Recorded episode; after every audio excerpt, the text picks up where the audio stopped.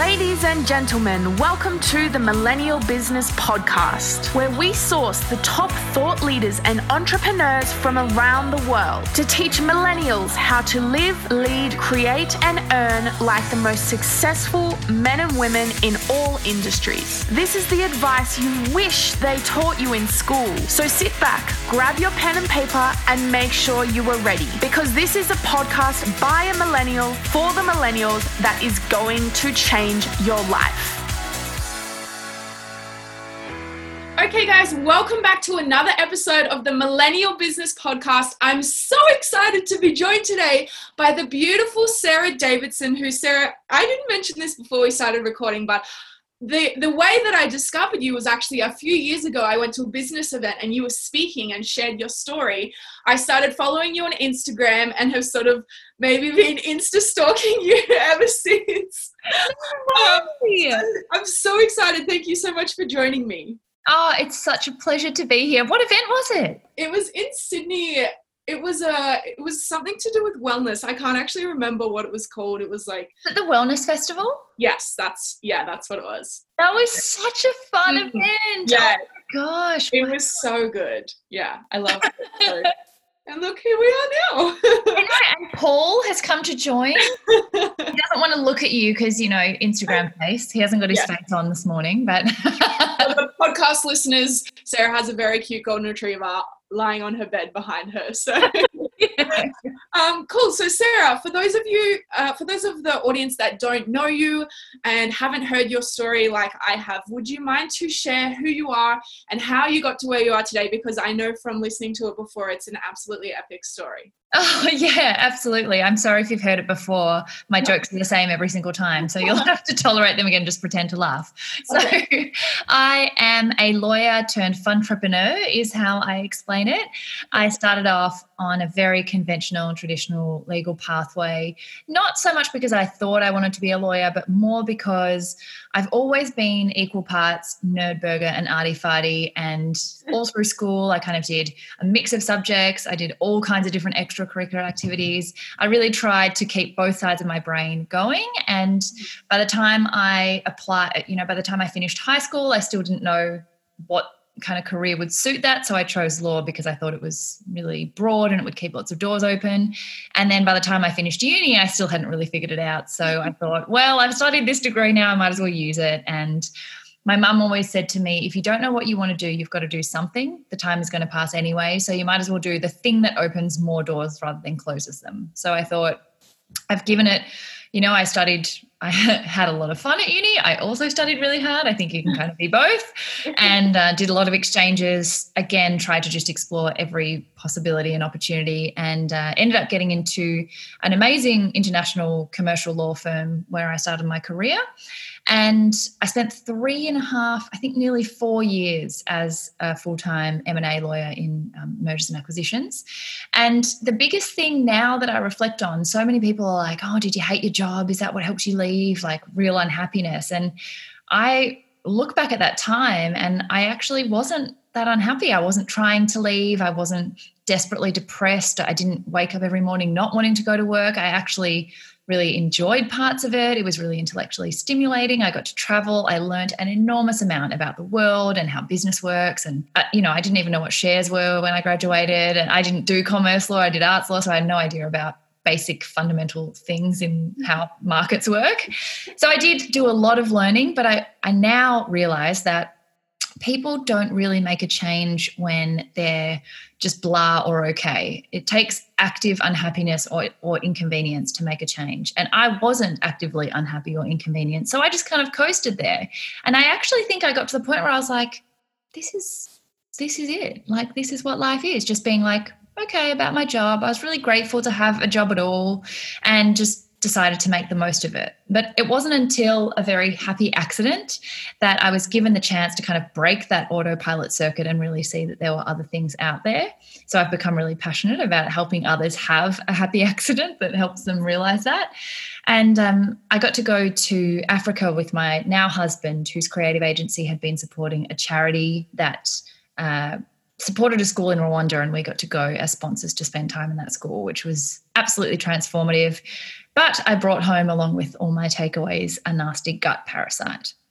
And I was so disconnected with health and well-being and the signs my body was giving me that I kept working. I lost 15 kilos. I didn't notice anything. I was still working really long hours until I just collapsed with adrenal fatigue and my body was like, had enough. You're not listening. I'm just going to totally conk out on you.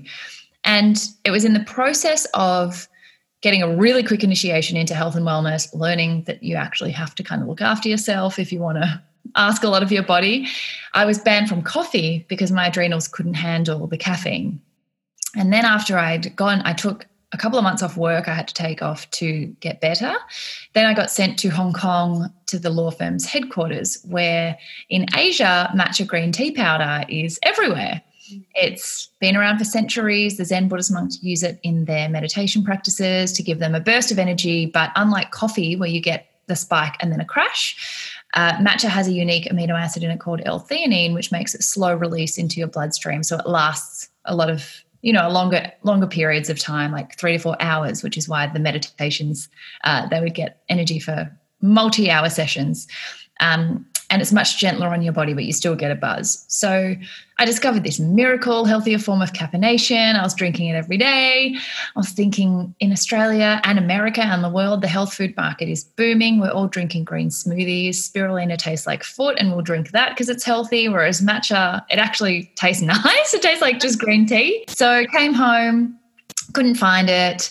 My partner and I wanted to find a reasonably priced, accessible middle ground, but that was marketed really well. But there were only really old fashioned, super expensive Japanese, uh, like special occasion versions for $60 for like a tiny tin, or sugary versions in a um, Asian supermarket. But no one had it in health food stores. It wasn't cool. There was no cool brand. Uh, the, the Kardashians were drinking it, but there wasn't a brand name. So we thought, well, we'll just go online. I'm sure we'll find something overseas found a really good supplier in Japan, ordered 10 kilos. It was the minimum. It arrived home. It was way too much. We had a lot to get rid of. So we started Matcha Maiden as a side hustle so that we could make some of our money back as a total side project. And it exploded. And uh, a week later, we'd sold out. It kept growing and growing before our eyes. And um, I quit my job at the law firm six months later, and that was five years ago. Amazing. And I imagine from five years ago to now, it's just gone up and up and up and beyond you, your wildest dreams or what you could imagine. Is that has that been the case? Absolutely. It is one of those things where it's almost better when you have no expectations because then everything is a bonus. And I think we get really bogged down in overthinking, over planning, being aware of all the risks and all the possible scenarios and mm. Because we didn't have any of that and we were just so blissfully naive, it meant that we were open minded to it getting as big as it could go because we had no rigid plan. If you stick too rigidly to something, you don't allow for other possibilities. But because we were just like, whatever happens, happens, just kept growing, we kept adapting, we had to learn everything on the fly very quickly.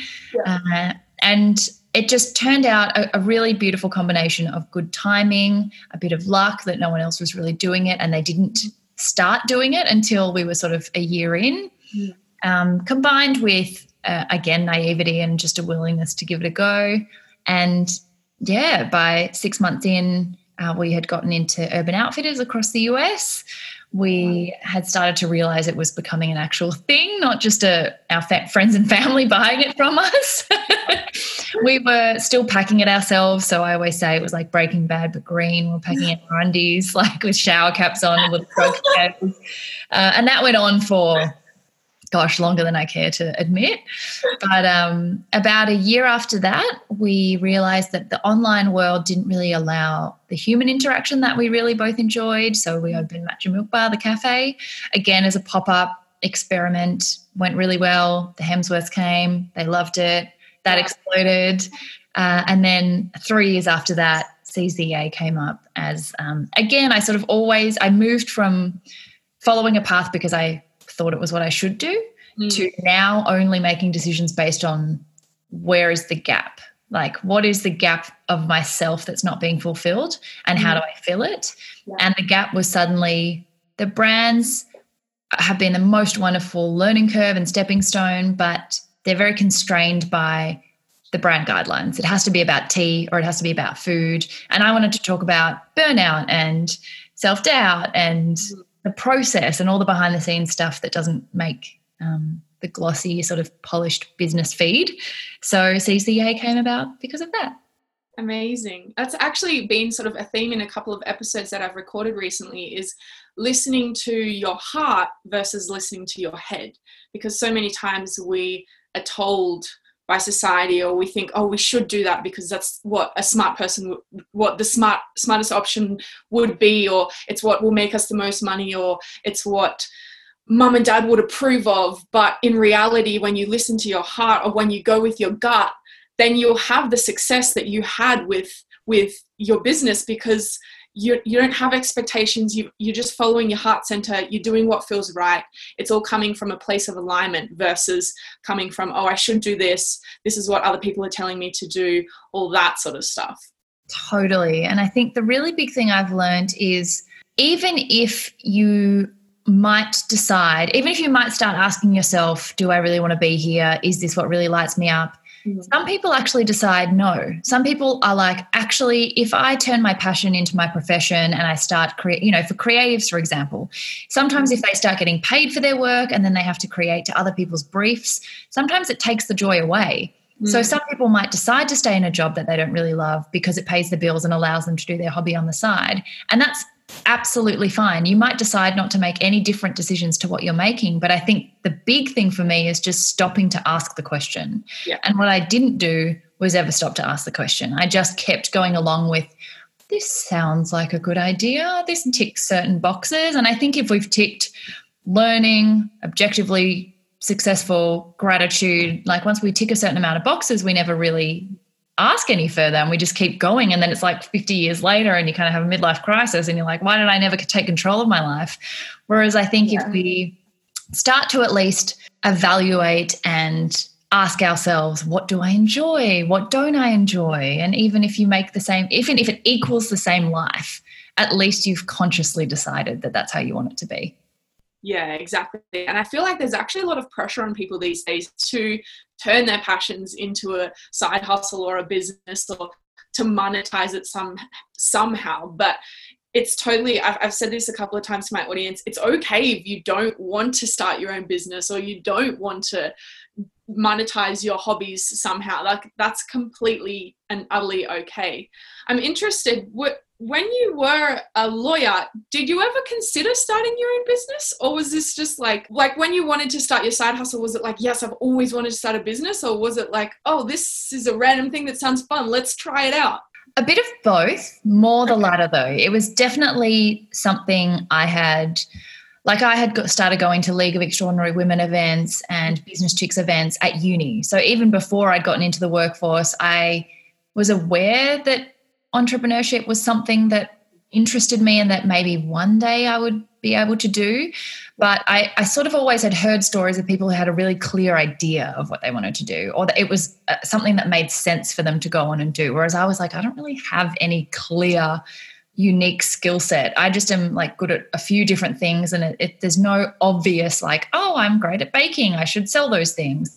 yeah. So it was in the back of my mind that maybe one day in the future I might start my own thing. But I really honestly thought it would be after I'd been 10, 20 years in the workforce. Mm. So when it did happen, I didn't think that was the one. I didn't think this is the idea that's going to be my way out. I thought this is my random side hustle that I'm going to do for fun because I want matcha and I've already spent a lot of money on it and I need to sell some. And it turned out to be the thing that made the transition happen a lot earlier than I ever thought. But I do think there's a beauty in not expecting that it's going to be your one and not putting a lot of pressure on that being your your big move because then you allow it to happen and you're not paralyzed by worry about making it the best that you can be. You just make decisions based on what you think is the best at that time. There's a lot less obligation and expectation on yourself when you're like it's just for fun. And i think that's the reason a lot of big businesses now started in that really casual way because if you tried to start the business it turned out to be you never would have started. Yeah exactly because it it's so it can be so overwhelming trying to think of all of the things that you need to do and, and i can't imagine that when you first started with your first 10 kilos that you were just selling to your, your family and friends, you would have ever thought about getting into urban outfitters in America or like having your own pop-up shop or having all like an online store that you sell to thousands of people all around the world. Like that's probably something your brain couldn't even come up with that idea or couldn't even comprehend but through the process of getting there and it, they were like the progressive next steps going on to the next bigger and better sort of things Absolutely. I always say you don't have to see the whole staircase to take the first step. But I think like another extension of that is if you saw the whole first step, the whole staircase, you might never take the first step because you'd be like, holy shit, the staircase is too big.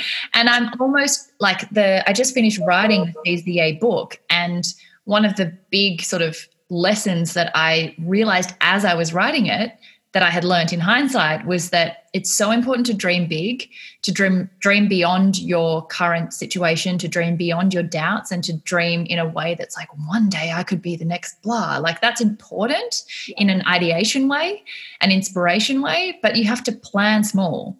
You have to plan the nuts and bolts that are based on what's the immediate next step that you can take to get something done because until you've got your domain name, your ABN, like until you've got the really boring small things, you can't do the big thing anyway.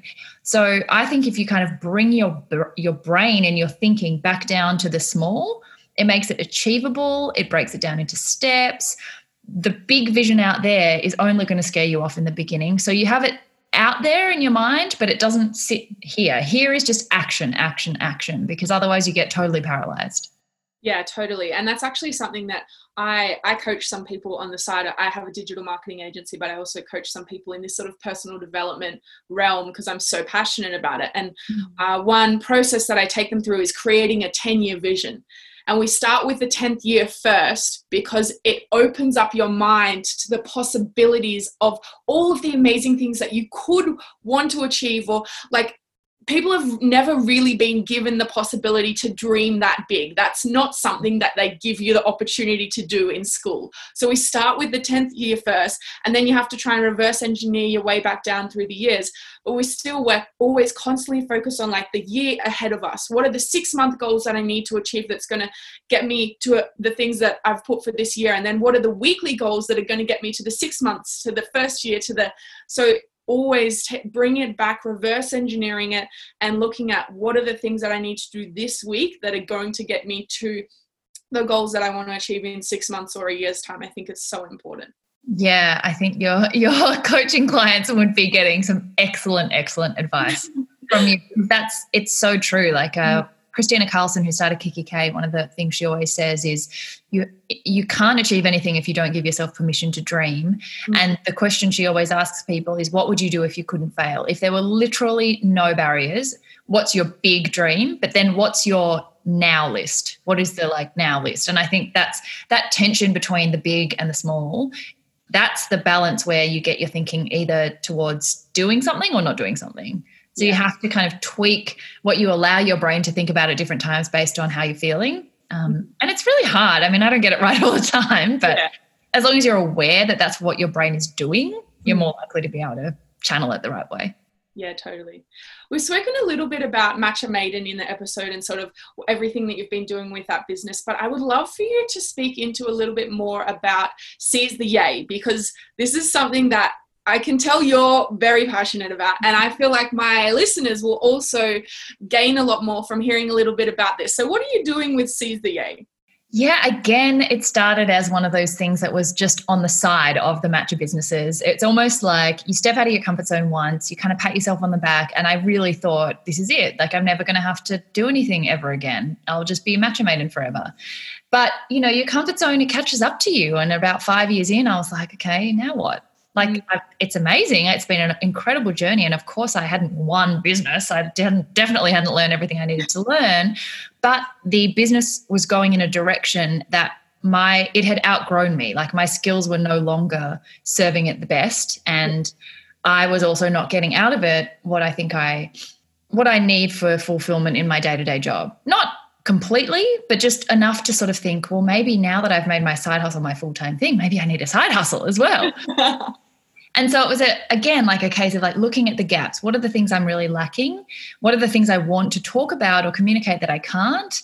And then once i realized what those things were it was like what's the best way to package them? Mm-hmm. and i realized on my personal account which had started to sort of just grow by nature of running the business and by showing more of the behind the scenes the anxiety the shit days and and allowing that balance between what was on the business account versus what was going on behind the scenes i realized that was more popular. That content of people going oh my god thank god that you're human and thank god you've had a you have bad struggle days and motivation lacking days. And i thought i i have so many conversations about that stuff with other business owners and other people more than i do about that oh how great did that thing go?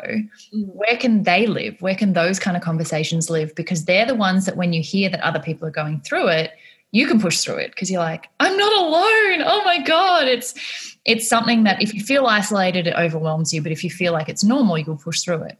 Yeah. So then i sort of thought well what can i do with the skills that i have that i can do again like on the side that has no particular deadline? It's not like starting a big youtube channel that has like I need, you know, if I'm going to need camera people and blah, blah, blah, like it's too much. I needed to dream big, but I wanted to have this all encompassing brand, but I started small. So I thought if conversations is the thing that I want to do, a podcast is probably the best place for them to live because on Instagram, people's attention span is a bit shorter. Not even a clue what a podcast, where they lived, what they were. Like I barely even listened to them back then, but I just thought, I'll probably, I think that's the right place. So I Googled, like, where do you get your equipment? And then how do you use it? And I still remember the first day, I was like, I have actually no flipping idea what I'm doing. I'm like setting up the mics and not even like, like doing them together. And poor Rachel Finch, who was my first guest, was like, Do you need help with this? but again, it was a process of, okay, well, if I buy the equipment and I commit, then I'm going to have to figure out reverse engineer how to use it. So I'll commit to buy, rip the band aid, I'll figure it out backwards, I'll, I'll organize a guest so I'm locked in and give myself a deadline.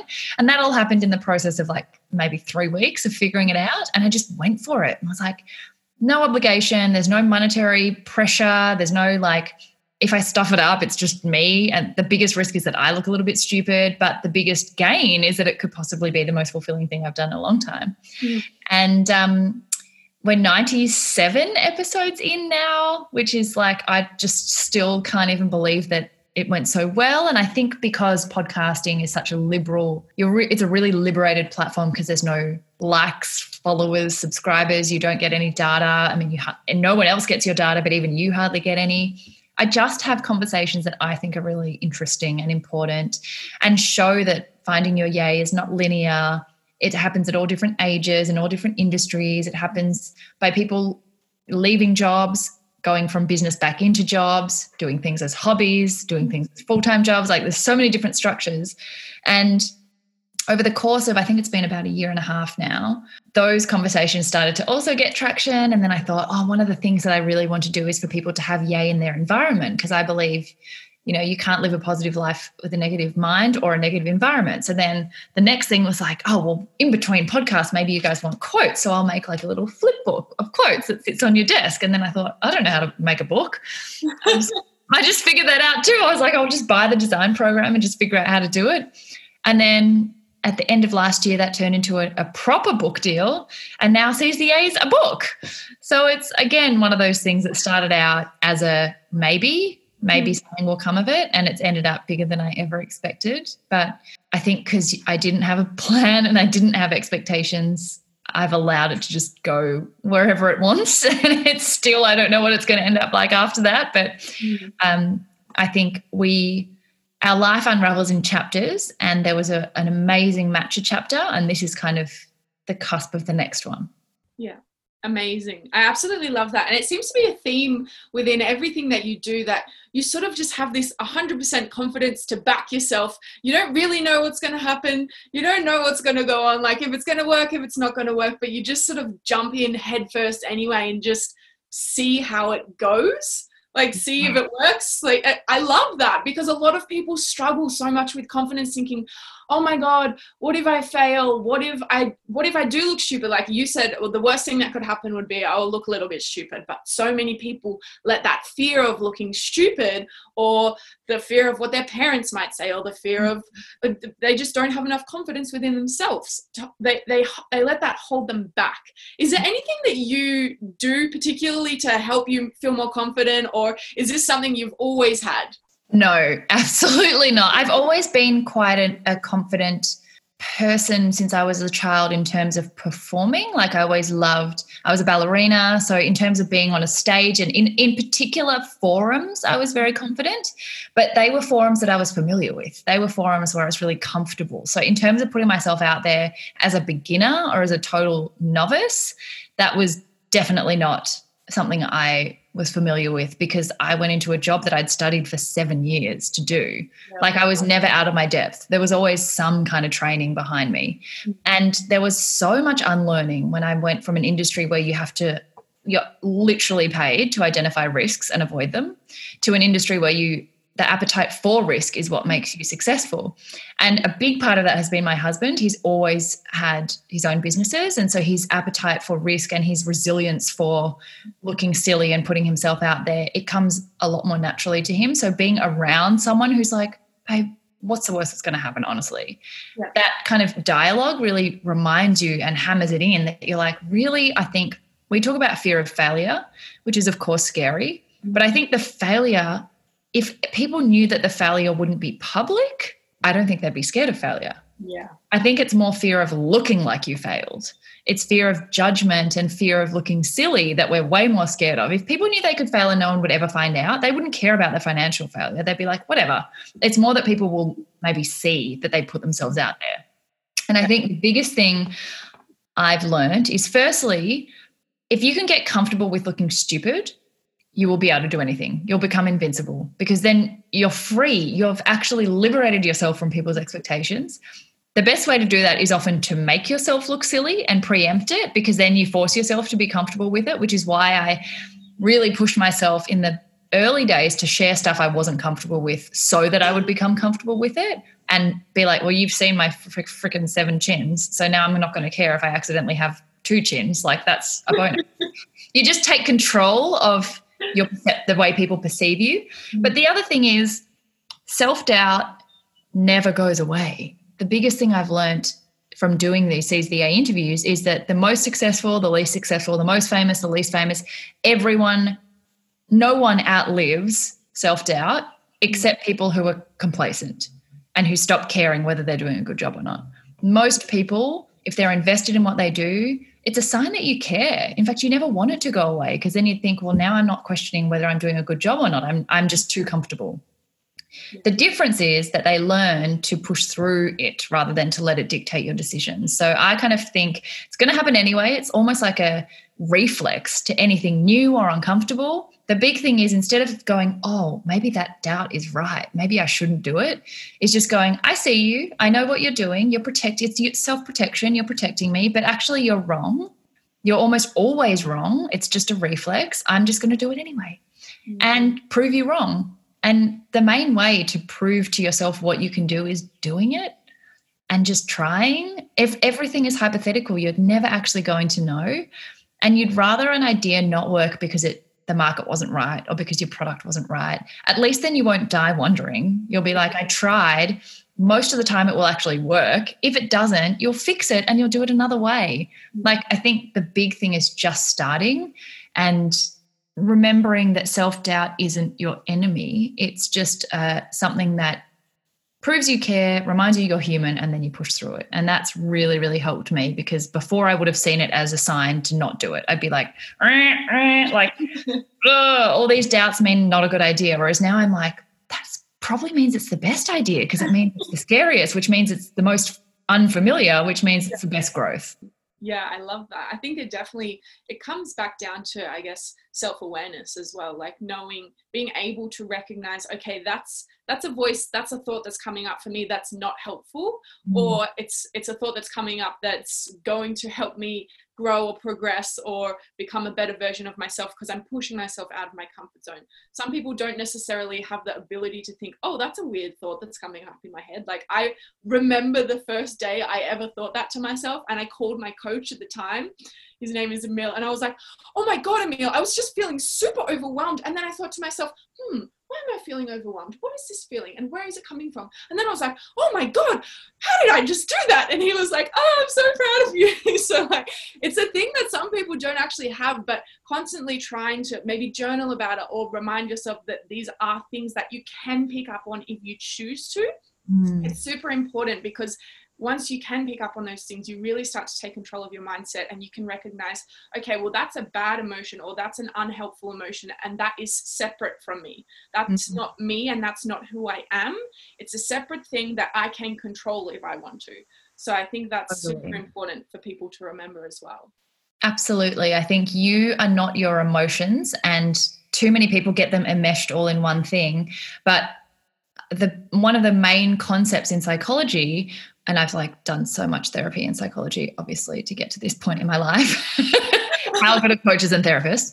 Um, one of the biggest concepts in in achieving self awareness in a positive way is the idea of metacognition, which really just means the ability to think about your own thoughts. And all of us have that.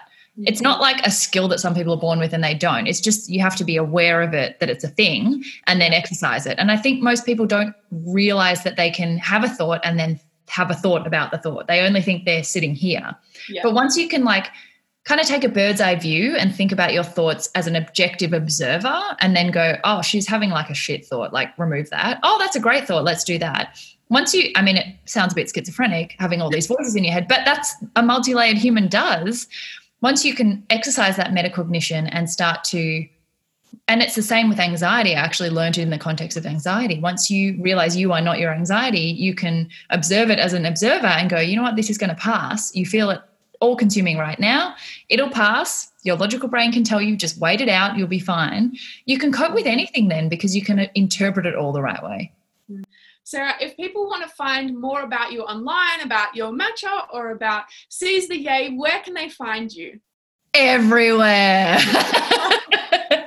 um, Spoonful of Sarah on Instagram, Seize the Yay on Instagram, Matcha Maiden, Matcha Mylkbar on Instagram. They all go to me. So any one of those you can pick. My email, um, my website, all the links are available on all of those pages. Um, there's about a million different ways you can get to me, and I try and keep track of all of them. And um, love questions, love comments, love feedback, um, love connecting with new people. Amazing. Thank you so much for joining me on the show. I absolutely loved everything that we talked about and it was it was super interesting to hear again about your story. I think we dove a little bit deeper and it's great to hear where you've gone in the past couple of years and the journey that you've been on because it sounds like it's been an amazing journey. So thank you so much for joining me. Thank you so much for having me. You're welcome. Until the next episode, guys, we'll see you later. Bye. Want even more amazing content to listen to or watch? Head over to my Instagram at Taylor Victoria. That's T A Y L O R dot V I C T O R I A where you will get so much more epic content. Plus, you'll be able to find the link to my YouTube channel. If you head over to my YouTube channel, you will see a whole bunch of videos around mindset, personal development, and how you can become the best version of you possible. Oh, and if you have a spare minute, I would absolutely love if you could subscribe so that I can share my message with the world. Until the next episode, stay awesome, implement what you heard on this episode, and take action towards creating your dream life. Bye.